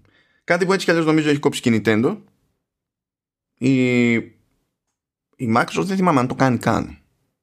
Δεν ξέρεις τι, ό,τι κάρτες έχει για Xbox Live ξέρω εγώ και Game Pass. Δεν θυμάμαι τι κάνει η Microsoft καθόλου αλλά τέλος πάντων. Και λέει λοιπόν η αγωγή αυτή ότι έτσι ε, μένει το PlayStation Store ως μονοπόλιο και χάνει ο καταναλωτής διότι ανάλογα με την περίπτωση μπορεί να καταλήγει σε σχέση με τιμές που θα έβρισκε ας πούμε στη, στη Λιανική να δίνει έως και 175% παραπάνω για, το, για ένα παιχνίδι. Προφανώς αυτό τώρα θα είναι ένα ακραίο παράδειγμα ενός παιχνιδιού που βρήκανε κάπου κάποτε. Έτσι, τώρα δεν είναι μεσός όρος αυτός. Σοβαρός. Ναι, α, α, αυτό, είναι, αυτό είναι εποχές όπου ξέρεις ένας τίτλος στην ουσία τον έχει χτυπήσει ήδη στο Digital Store αλλά είναι σε, σε κάποιο κατάστημα είναι τρεις φορές κάτω ας πούμε. Έτσι βγαίνουν αυτά τα νούμερα. Εντάξει, είναι, είναι το ακραίο παράδειγμα ότι μπορεί να συμβεί τέλος πάντων. Ναι. Και ε, εντάξει, θεωρώ την αγωγή αυτή από τη δική μου πλευρά γελία ε, με το απλό σκεπτικό ότι πάλι του PlayStation Store είναι το αντίτυπο που παίρνεις. Πάλι. Δεν υπάρχει άλλο κανάλι διανομής. Το μόνο που αλλάζει τη διανομή εδώ είναι το ποιος σου δίνει το, το, τον κωδικό. Προφανώς η αγωγή έχει να κάνει με το ότι θα θέλανε να υπάρχουν τιμές της Amazon στο PlayStation Store να είναι πιο φτηνά. Το οποίο είναι το, επίπεδο, το επόμενο level γελιότητας, διότι και η Amazon που αγοράζει το παιχνίδι, το αγοράζει το παιχνίδι με τη λογική. Δεν είναι να αγοράζει τα νουμεράκια, δηλαδή πάρε, λέει Sony πάρε παιχνίδια. Ε, τα αγοράζει χοντρική όπως τα αγοράζει και ένα, ένα physical copy. Οι μεγάλες αποστάσεις που μπορεί να δει κάποιος στη Λιανική μπορεί να πετύχει όντως κάτι φθηνότερα σε σχέση με το, με το store και το, και το όποιο store στην τελική προκύπτουν και από τη δυνατότητα του εμπόρου στην ουσία να, να εξαϊλώσει το περιθώριο κέρδο του ή να πουλήσει και κάτω του κόστους. Που όντως αυτό είναι κάτι που μπορεί να το κάνει ένας έμπορο στο σήμα του. Μικρός μεγάλος δεν έχει σημασία. Είναι δική του απόφαση. Δεν μπορεί να του πει κάποιος δεν και καλά όχι. Ε, ενώ στην περίπτωση του store είναι ό,τι πει ο publisher ή αντίστοιχα ό,τι πει ο developer ανάλογα με το μέγεθος του, του παιχνιδιού και, και τα λοιπά. Αλλά αυτό δεν σημαίνει ότι κάτι που συμβαίνει στη Λιανική ε, που συνέβαινε πάντα στη Λιανική έτσι. Είναι ντε και καλά υγεία διότι το να πουλήσει ο άλλος ε, κάτω του κόστους σε πολλές περιοχές του πλανήτη είναι και παράνομο. Και πολλές φορές για να είχε το περιθώριο αυτό ο, ο Λιανοπολιτής εδώ μπορεί να έκανε την άλλη παρανομία. Να είχε συνεννόηση με, το, με τον εκδότη για να του κόβει πίστοση που είναι, και είναι και αυτό παράνομο κατόπιν εορτής να του κόβει πίστοση για να καταφέρει να ρίξει την τη τιμή τόσο χαμηλά Οπότε αυτό που φαίνεται να ζητάνε εδώ πέρα μπορεί να τους φαίνεται πάρα πολύ απλό. Μπορεί να στέκει στην αμερικανική πραγματικότητα, διότι εκεί πέρα παίζει πάρα πολύ μεγάλο ρόλο, θεωρείται consumer harm τέλος πάντων, το να ε, υιοθετηθεί μια τακτική που ανεβάζει την τιμή για τον τελικό καταναλωτή, άσχετα με το γιατί την ανεβάζει. Το βλέπουν πολλές φορές έτσι πολύ απομονωμένα, ρε παιδί μου, λίγο, λίγο περίεργα. Αλλά δεν... Να σου πω, ε,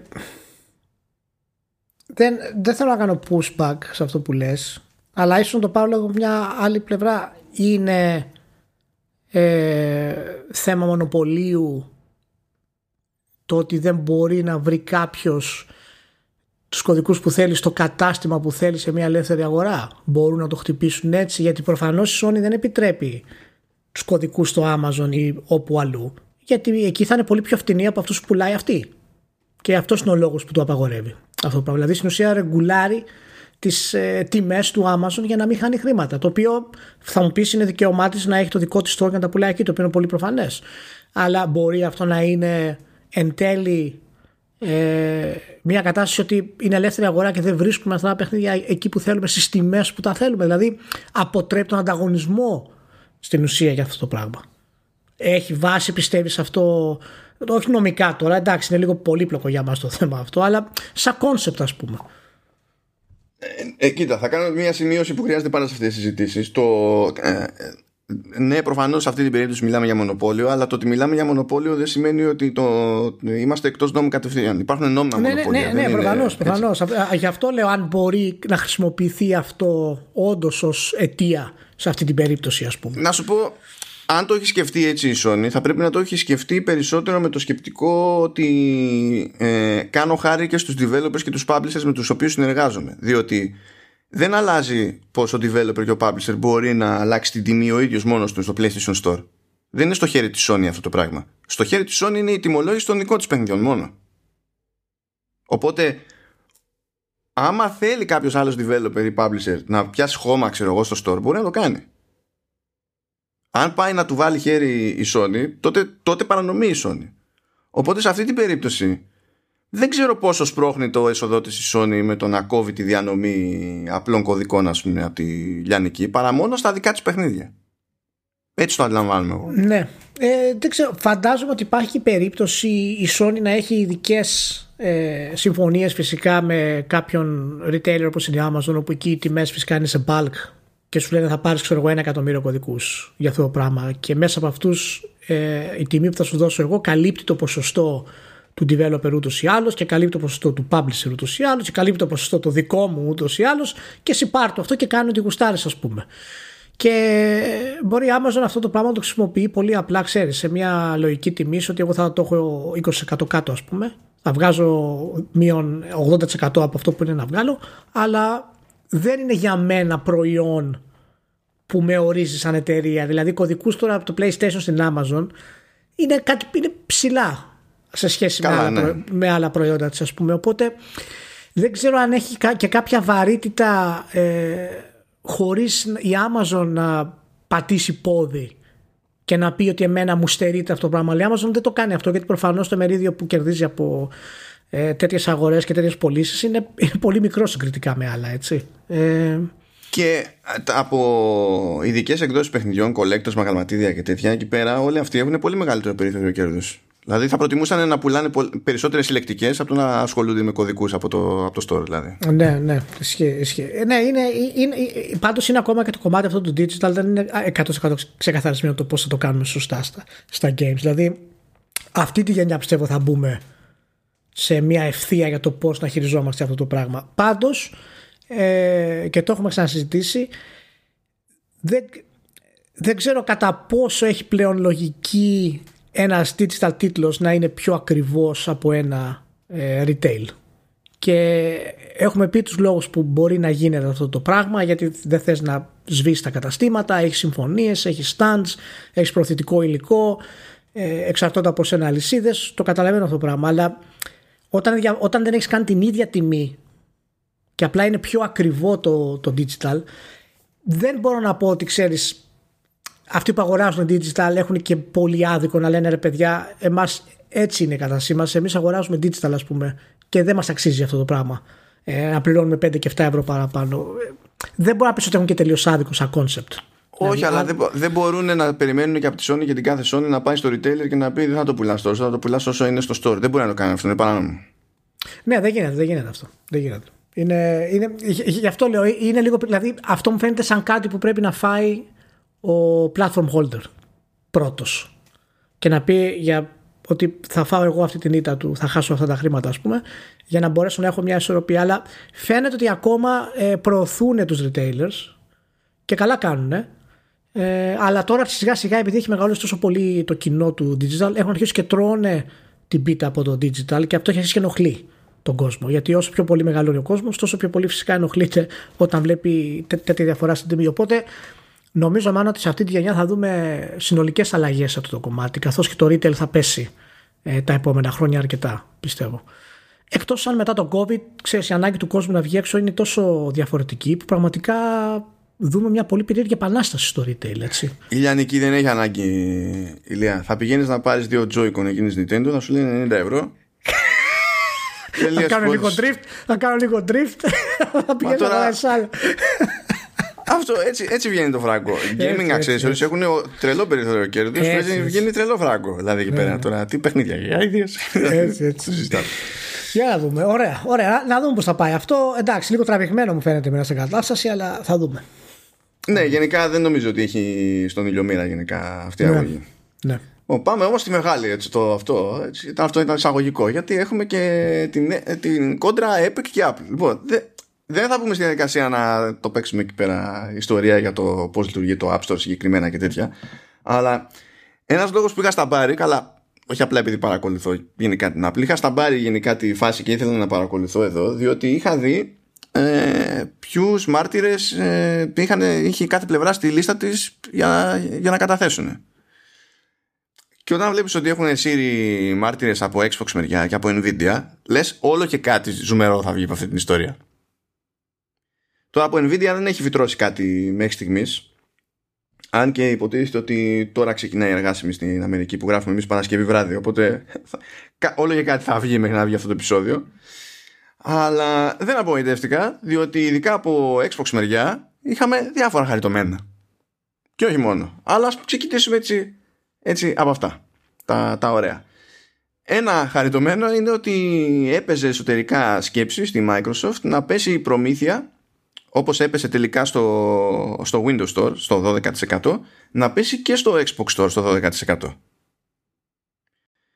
Προκύπτει αυτό από εσωτερικό έγγραφο, δηλαδή δεν είναι θέμα άποψης ή φαντασία κάποιου, αλλά η Microsoft είναι στη φάση που λέει ότι δεν έχουμε πλάνο να το κάνουμε αυτό πράξη. Τώρα Εντάξει, ό,τι καταλαβαίνει από αυτό ο καθένας, γιατί μπορεί να ισχύει τη δεδομένη στιγμή και αύριο να μην ισχύει αυτό το πράγμα, έτσι. Είναι καλά, προφανώς. Ε, ναι, OK. Okay. Αλλά είναι ξεκάθαρο ότι το είχαν ψάξει και το είχαν εξετάσει αυτό το πράγμα. Σαν, σαν φάση. Και εγώ θα έλεγα ότι τους μπήκε και λίγο στο μυαλό η σκέψη, καθώς βλέπανε ή ήλπιζαν να ανεβαίνει με ένα ικανοποιητικό ρυθμό το Game Pass και θα σου πει ότι δεν είναι ανάγκη να κρεμαστούμε σαν πλατφόρμα, ξέρεις, να βγάζουμε περισσότερο φράγκο από εκείνη την προμήθεια, διότι άμα βγαίνει περισσότερο φράγκο από την άλλη την πάντα, μπορεί και να, να υπάρχει ένα νόημα. Αλλά θα ήταν πολύ cool κίνηση να πετάχτει να την κάνει αυτή η Microsoft. Και αν ξυπνήσουμε μια μέρα και την κάνει, θα, θα εκπλαγώ. Θα εκπλαγώ. Αλλά αν την κάνει, θα πρέπει να εκπλαγεί και ο Tim Sweeney. Διότι ο Tim Sweeney είναι από αυτούς που λέει, όπου υποστηρίζουν ότι στις κονσόλες είναι λογικότερο να δουλεύεις με 30%, διότι είναι άλλο το business model δεν είναι το ίδιο mass market όπως είναι ξέρω εγώ τα smartphones και τα λοιπά δεν βγάζουν φράγκο από το hardware εκτός αν μιλάμε για την Nintendo ε, οπότε κάπως πρέπει να στηριχθεί όλο αυτό το, το πράγμα και το βλέπει από τη μεριά της η Epic ότι τέλος πάντων εκεί ναι είναι πιο αναγκαίο να μου τα πάρει τέλος πάντων ο άλλος για να συνεχίζει η business αν βγει μια μέρα τον ημερών η Microsoft και το ρίξει το 12, δεν ξέρω ποιο θα είναι το συμπέρασμα για το τελικά τι είναι αναγκαίο και τι δεν είναι αναγκαίο. Το τι έχουμε καταλάβει εμείς, τι έχει καταλάβει η Microsoft, τι έχει καταλάβει ο Sweeney και τι, τι είναι το καλύτερο για όλους. δεν βγάλει άκρη τώρα, εκεί πέρα. Είναι. Δεν ξέρω. Είναι, είναι πιο ομιχλώδε από ότι θα περίμενα ξεκινώντας όλη αυτή η διαδικασία γενικά. Και δεν ξέρω πραγματικά που μπορεί να καταλήξει και πώς οι άλλοι παίχτες θα παίξουν ρόλο μέσα σε αυτό μάλλον. Έχει, πέτυχα ένα slide που δείχνει και καλά το ποιο, ποιο είναι το τυπικό ποσοστό που παίρνει εκείνος που κανονίζει την πλατφόρμα ρε παιδί μου σε αναείδος πλατφόρμας. Δηλαδή σου λέει PC κονσόλες δεν σου λέει Xbox, PlayStation και τέτοια ξεχωριστά. Ε, και νομίζω έχει mobile μετά και, και browser. Το, το browser gaming είναι πολύ μικρό μερίδιο έτσι, στην πίτα. Αλλά για κάποιο λόγο έχει το υψηλότερο ποσοστό που πηγαίνει στο platform holder. Είναι πάνω από 40% δεν ξέρω πώς το έχουν καταφέρει αυτό.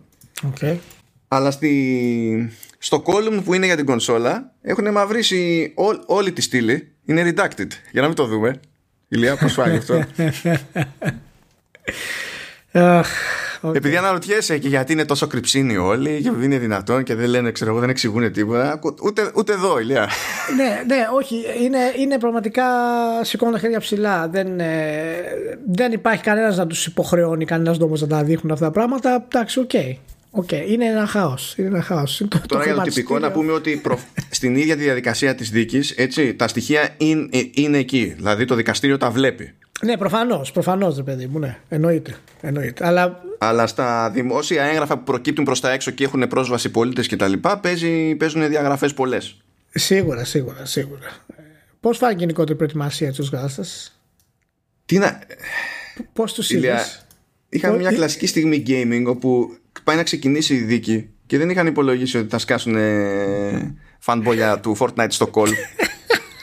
και δεν είχαν κάνει mute τους πάντες και αρχίζανε όλοι και λέγανε Free Fortnite, bring Fortnite back to iOS! Και δεν ξέρω και σου, σου, σου, κάνει εντύπωση λίγο για το ότι φάνηκε τέλος πάντων ότι πραγματικά οι δικαστές δεν είχαν ιδέα το τι συμβαίνει σε αυτό το κομμάτι όντως δεν το υπολογίσανε, αλλά οι δικαστήνα που έχουν βάλει εκεί πέρα τους, είναι καλοί, τους φίγγι, τους Είναι, είναι καλοί, ναι, ναι. Είναι, απλά μου έκανε εντύπωση γενικά σαν προσέγγιση γιατί φάνηκε να μην γνωρίζουν καν το Fortnite. δηλαδή, όχι, όχι ας πούμε το πόσο μεγάλο είναι. Δηλαδή εξηγώντας ακόμα και το, το appeal που έχει το Fortnite που είναι entertainment platform στην ουσία ο Sweeney δεν φάνηκε ιδιαίτερα να τους, ε, να τους εξηγεί κάτι. Καλά και που κουφάνε ο Sweeney είναι που λέει εμείς θέλουμε το Fortnite προχωρώντας να γίνει το Metaverse και σκαλώνει λέει η τύπησα που κρατάει τα πρακτικά και λέει ε, can you elaborate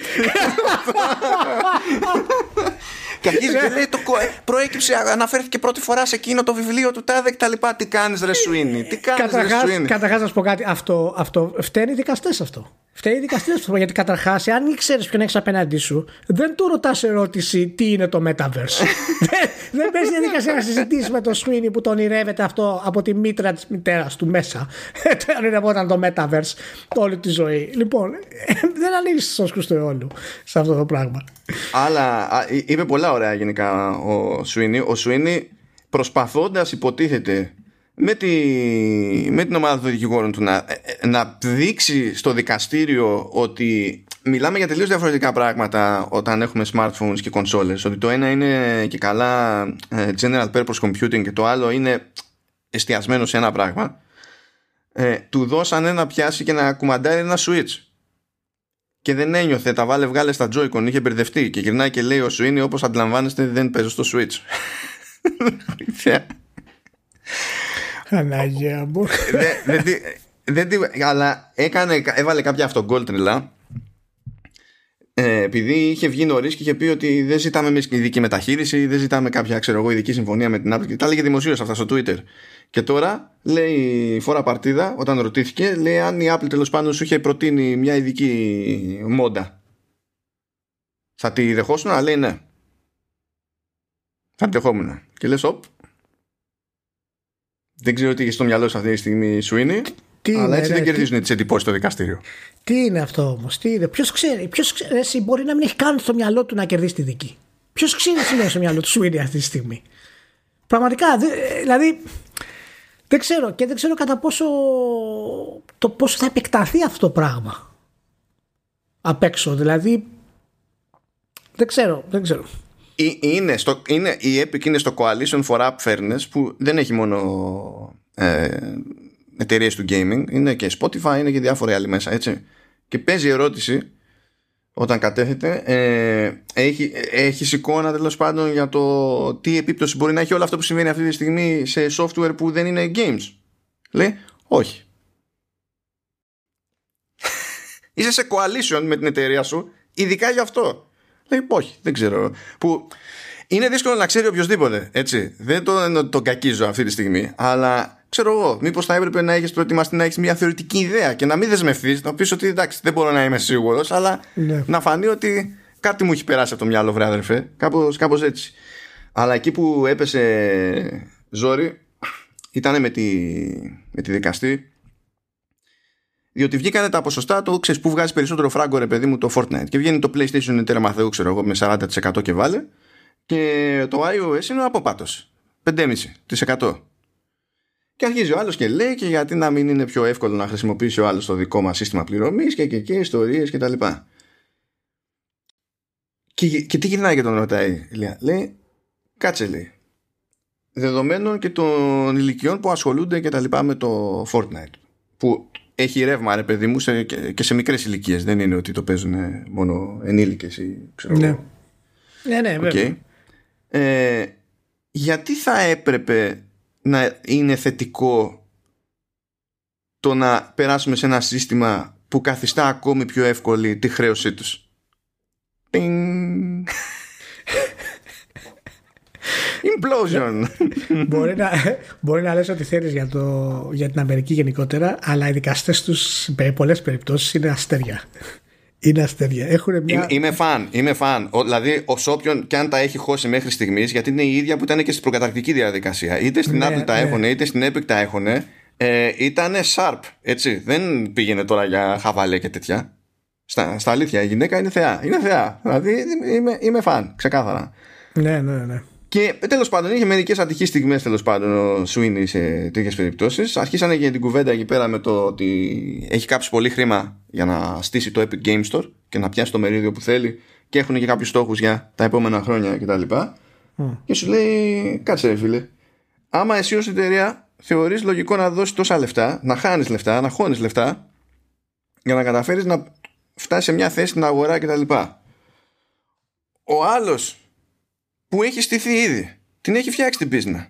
Γιατί δεν τα δικαιούται; Δηλαδή εσύ, πα- εσύ χάνεις λεφτά για να έρθεις στη θέση του άλλου. Ο άλλος που έχει κάνει τη διαδρομή και είναι ήδη στη θέση του άλλου, γιατί δεν τα δικαιούται τα λεφτά; Αυτές είναι ωραίες ερωτήσεις. Ναι.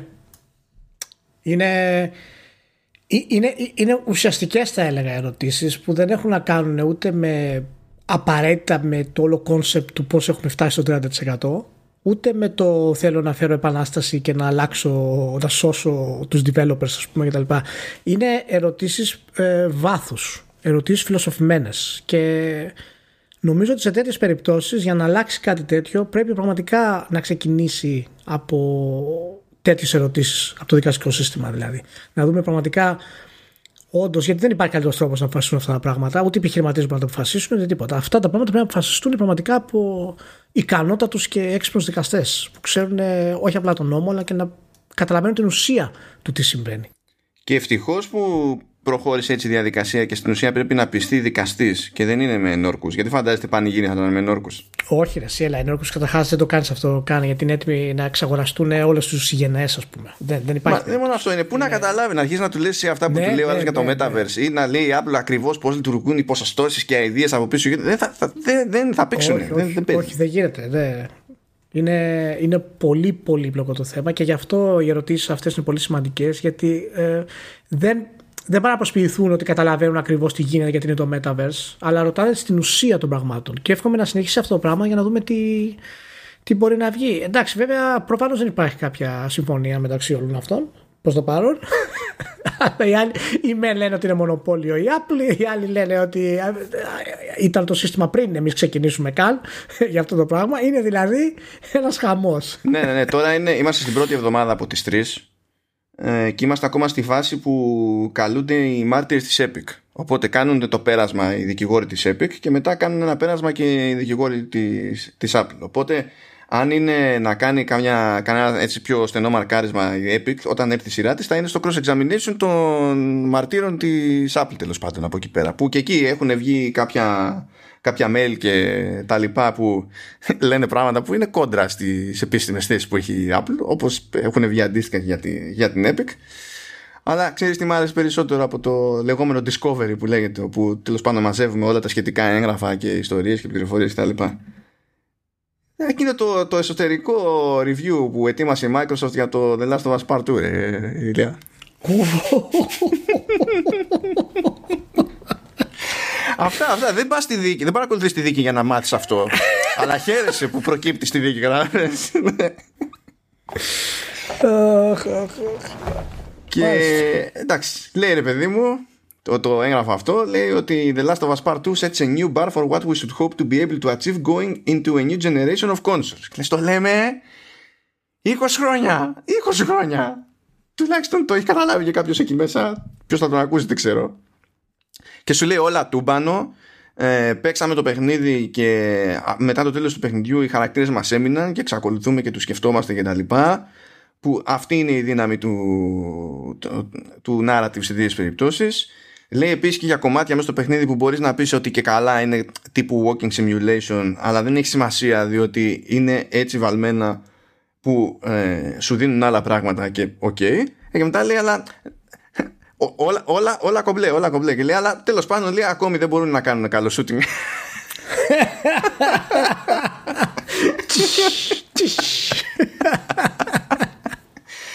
είναι εντάξει, είναι, είναι, ok, είναι, είναι, είναι αρκετά εύστοχο θα έλεγα το, το πραγματάκι.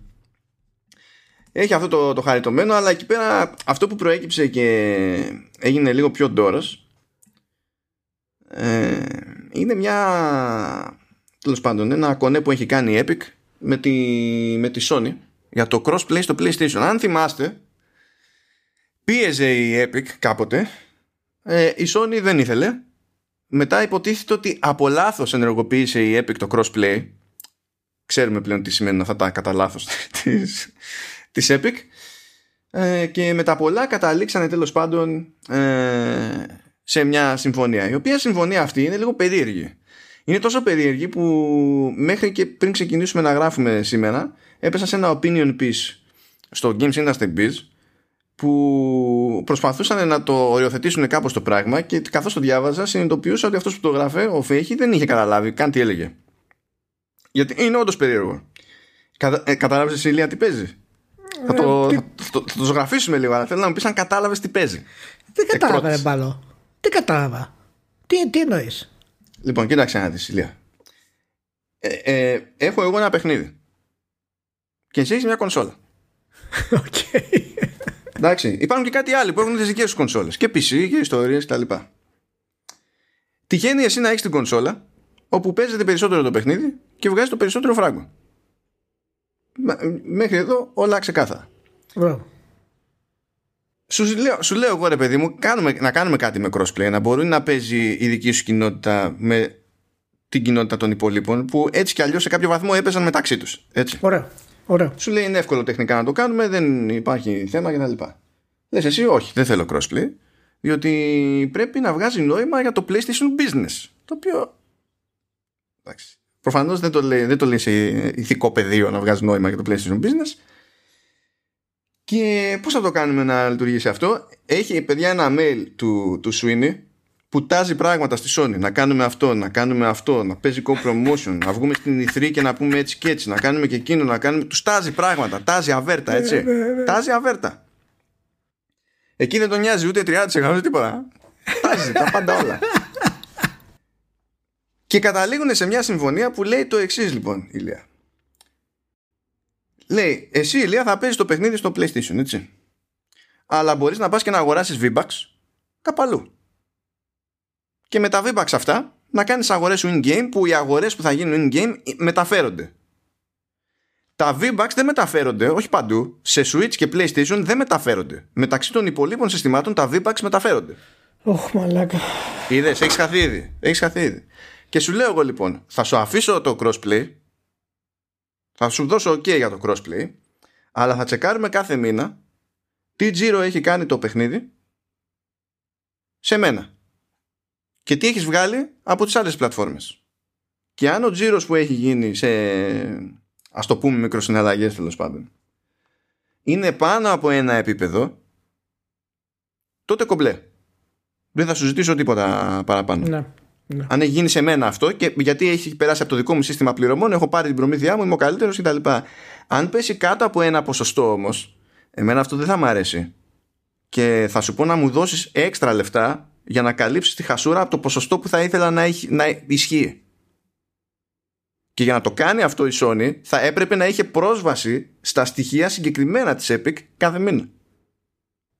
Συγγνώμη, εσείς που μας ακούτε τώρα αυτή Καταλάβατε τίποτα; Ε, θέλετε, θέλετε όντως να πάρετε ένα πυρωμένο σίδερο και να το βάλετε στα μάτια σας και ύστερα στα αυτιά σας και να πυρωθούν σαν μάσκα από το μάτι στο αυτή.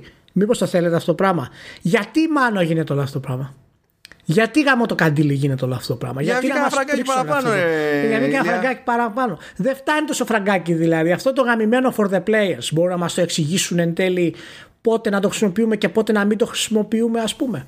Αυτό πραγματικά ήταν too much. Αυτό ήταν too much.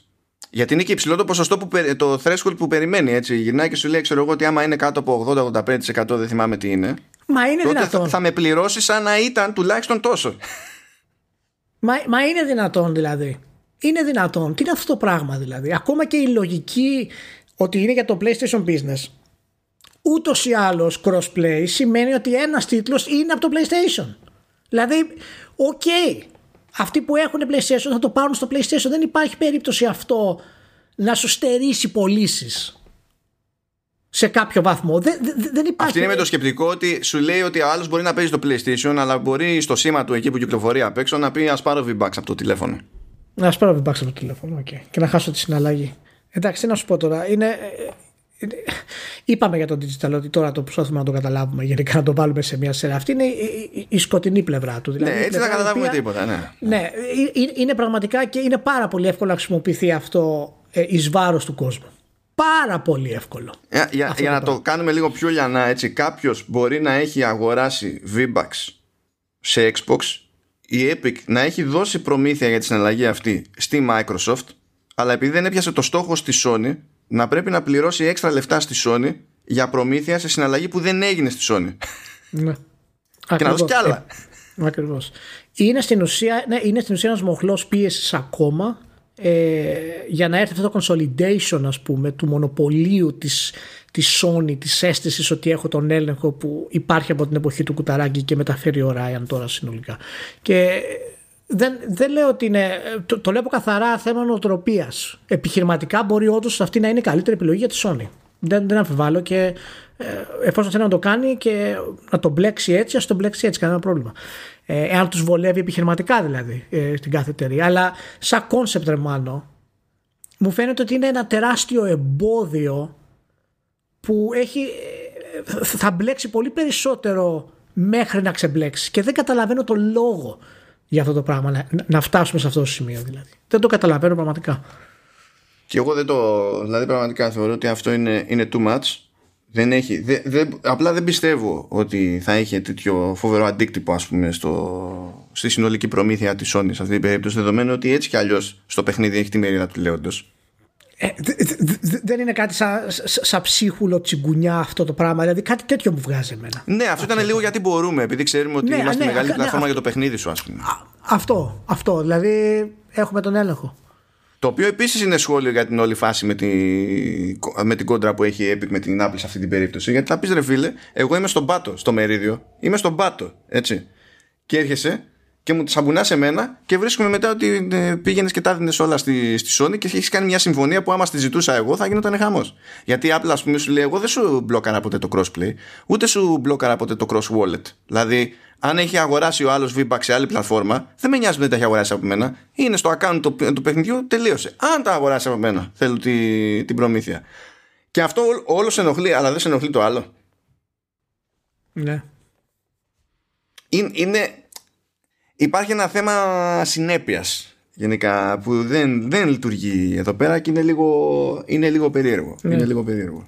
Δεν ξέρω πια τι να, τι να υποθέσω. Και με απογοήτευσε και το opinion του Φέιχη στο, στο Games Industry διότι μπέρδευε το crossplay με το cross wallet. Με τη λογική ότι ναι ρε παιδί μου γιατί ο, αυτός που έχει το κουμάντο στην πλατφόρμα ε, να υπάρχει πιθανότητα να, να έχει ένα παίχτη που ξοδεύει μέσα στο παιχνίδι κάτι από το οποίο εκείνος ε, δεν πήρε τίποτα. Και δηλαδή έχει πάρει ανταγωνιστή σου τα λεφτά, αλλά ο άλλος έχετε και τα ξοδεύει μέσα στο παιχνίδι που τρέχει στο δικό του σύστημα. Ναι, αυτό έχει να κάνει με το wallet. Δεν έχει να κάνει με το crossplay. Είναι άσχετο το αν μπορεί ο άλλος να βρεθεί στον ίδιο, στο ίδιο instance και να, και να παίξουν όλοι μαζί. Είναι άσχετο. Το ότι το συνέδεσε η Sony και είπε ότι για να σου, αφή, να σου επιτρέψω να έχεις crossplay θέλω αυτή τη μόντα ε, που μπλέκει μαζί και το wallet είναι άλλο καπέλο. Και δεν καταλαβαίνω πως τα, τα μπλέξανε έτσι. Και, ε, και τσιτώθηκα γιατί λέει κιόλας ότι ξέρεις δεδομένων των περιστάσεων είναι ε, μια έξυπνη λύση σε ένα δύσκολο πρόβλημα. Και έβγαζα κάτι λύση ε, δεν έχει καταλάβει το, το, το άτομο τι, τι γίνεται εκεί πέρα πούμε, και το λέει αυτό το πράγμα ε, βέβαια Ωραία. Παιδιά, αυτή είναι από την πρώτη εβδομάδα, έτσι. Είναι από την πρώτη εβδομάδα, έχουμε άλλες δύο. Άντε να δούμε. Καλά, δεν θα έχουμε συνέχεια τέτοια. Στο λέω. Μόνο τα, τα highlights θα κάνουμε. Θα μας σκοτώσει ο κόσμος. Κοίτα, η αλήθεια είναι ότι δεν θα είναι κάθε μέρα ο Σουίνι να πετάει παρόλες για Metaverse και τέτοια. Ε, όχι, όχι, αλλά άμα είναι ο Σουίνι πρέπει να τον καλύπτουμε. Δεν υπάρχει. λοιπόν, ε, πολύ ωραία. Φτάσαμε στο τέλος. Να πούμε φιλιά πολλά σε όλους. Και υγεία και προσοχή τώρα που έχουμε τα μεγάλα ανοίγματα στη, στην Ελλάδα μας και εύχομαι να πάνε όλα καλά ξανά περαστικά στο, στο μάνο ρίξτε του περαστικά παντού όπου ρίχνετε περαστικά πιάνουν να το ξέρετε τικ τικ τικ τικ πιάνουν τι θεωρίες είναι αυτές που έχει ο Ηλίας ώρε ώρε. Εντάξει, αφού έχουμε πει, έχουμε αποδεχθεί τη θεωρία των ονομάτων. Τώρα γιατί δοκιμάζει την τύχη σου κι αλλού. Δεν... Αυτή είναι αποδεδειγμένη, δεν κατάλαβα. Έχει, αυτή την έχω αποδείξει χρόνια. Τώρα απλά τη χτίζω με άλλες ε, εκτεταμένες θεωρίες. και τα, τους αγωνιστικούς μας χαιρετισμούς στον John Justice. Στον John Justice, στον John Justice. Να είστε όλοι καλά, φιλιά πάρα πολλά.